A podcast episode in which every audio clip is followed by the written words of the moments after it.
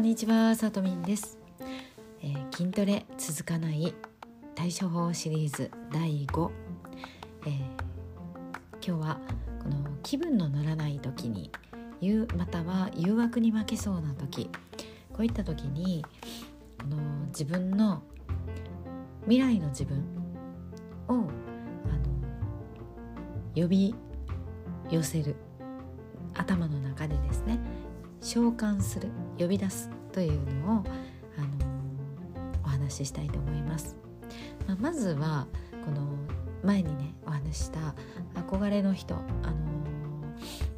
こんな風になりたいなとかあんな風あんな風にこの筋トレが習慣化してる人素敵だなとか自分もあんな風になりたいという風なあの誰かを最初は思い描くんですね。でそのあの人ならこういう気分の乗らない時にどうやってそれを乗り越えるんだろうとかこうやって今日みたいにもうちょっと寒いからって言ってあのやる気起きひんなって誘惑に負けそうな時にあの人だったらどんな行動をとるかなっていうあの人というね他人のことを思い描くっていうのは初めはそれがいいと思います。でこれがもうちょっとあのレベルアップというかそれにが普通にできるようになってきた時に次のステップとして自分自身の例えば1ヶ月先1年先のあのもうかっこよくなった自分未来の自分を妄想するんですね。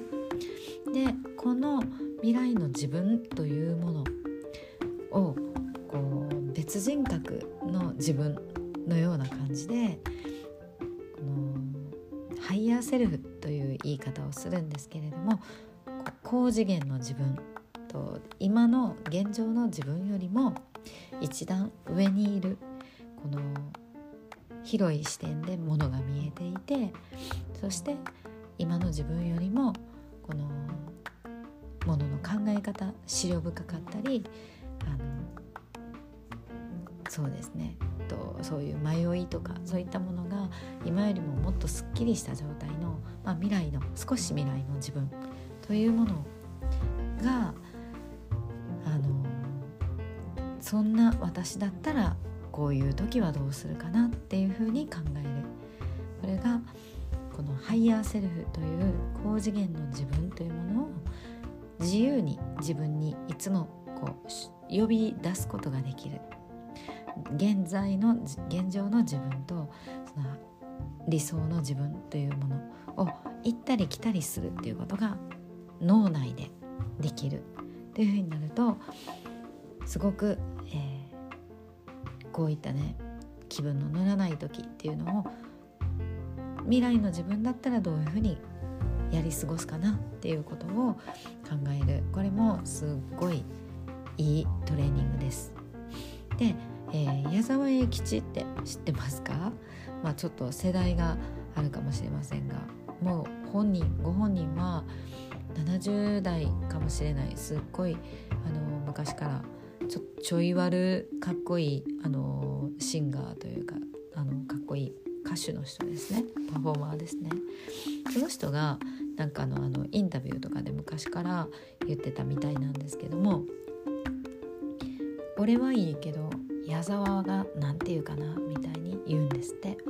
でこれっていうのは矢沢っていうその矢沢永吉っていう矢沢っていうブランド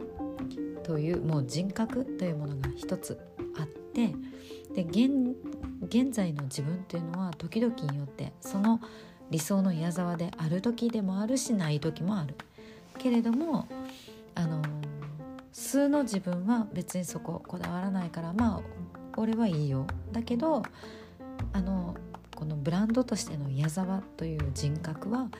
何て言うかなみたいなそういうふうに常に答えたそうです。でこれっていうのが、まあ、自分の理想の自分を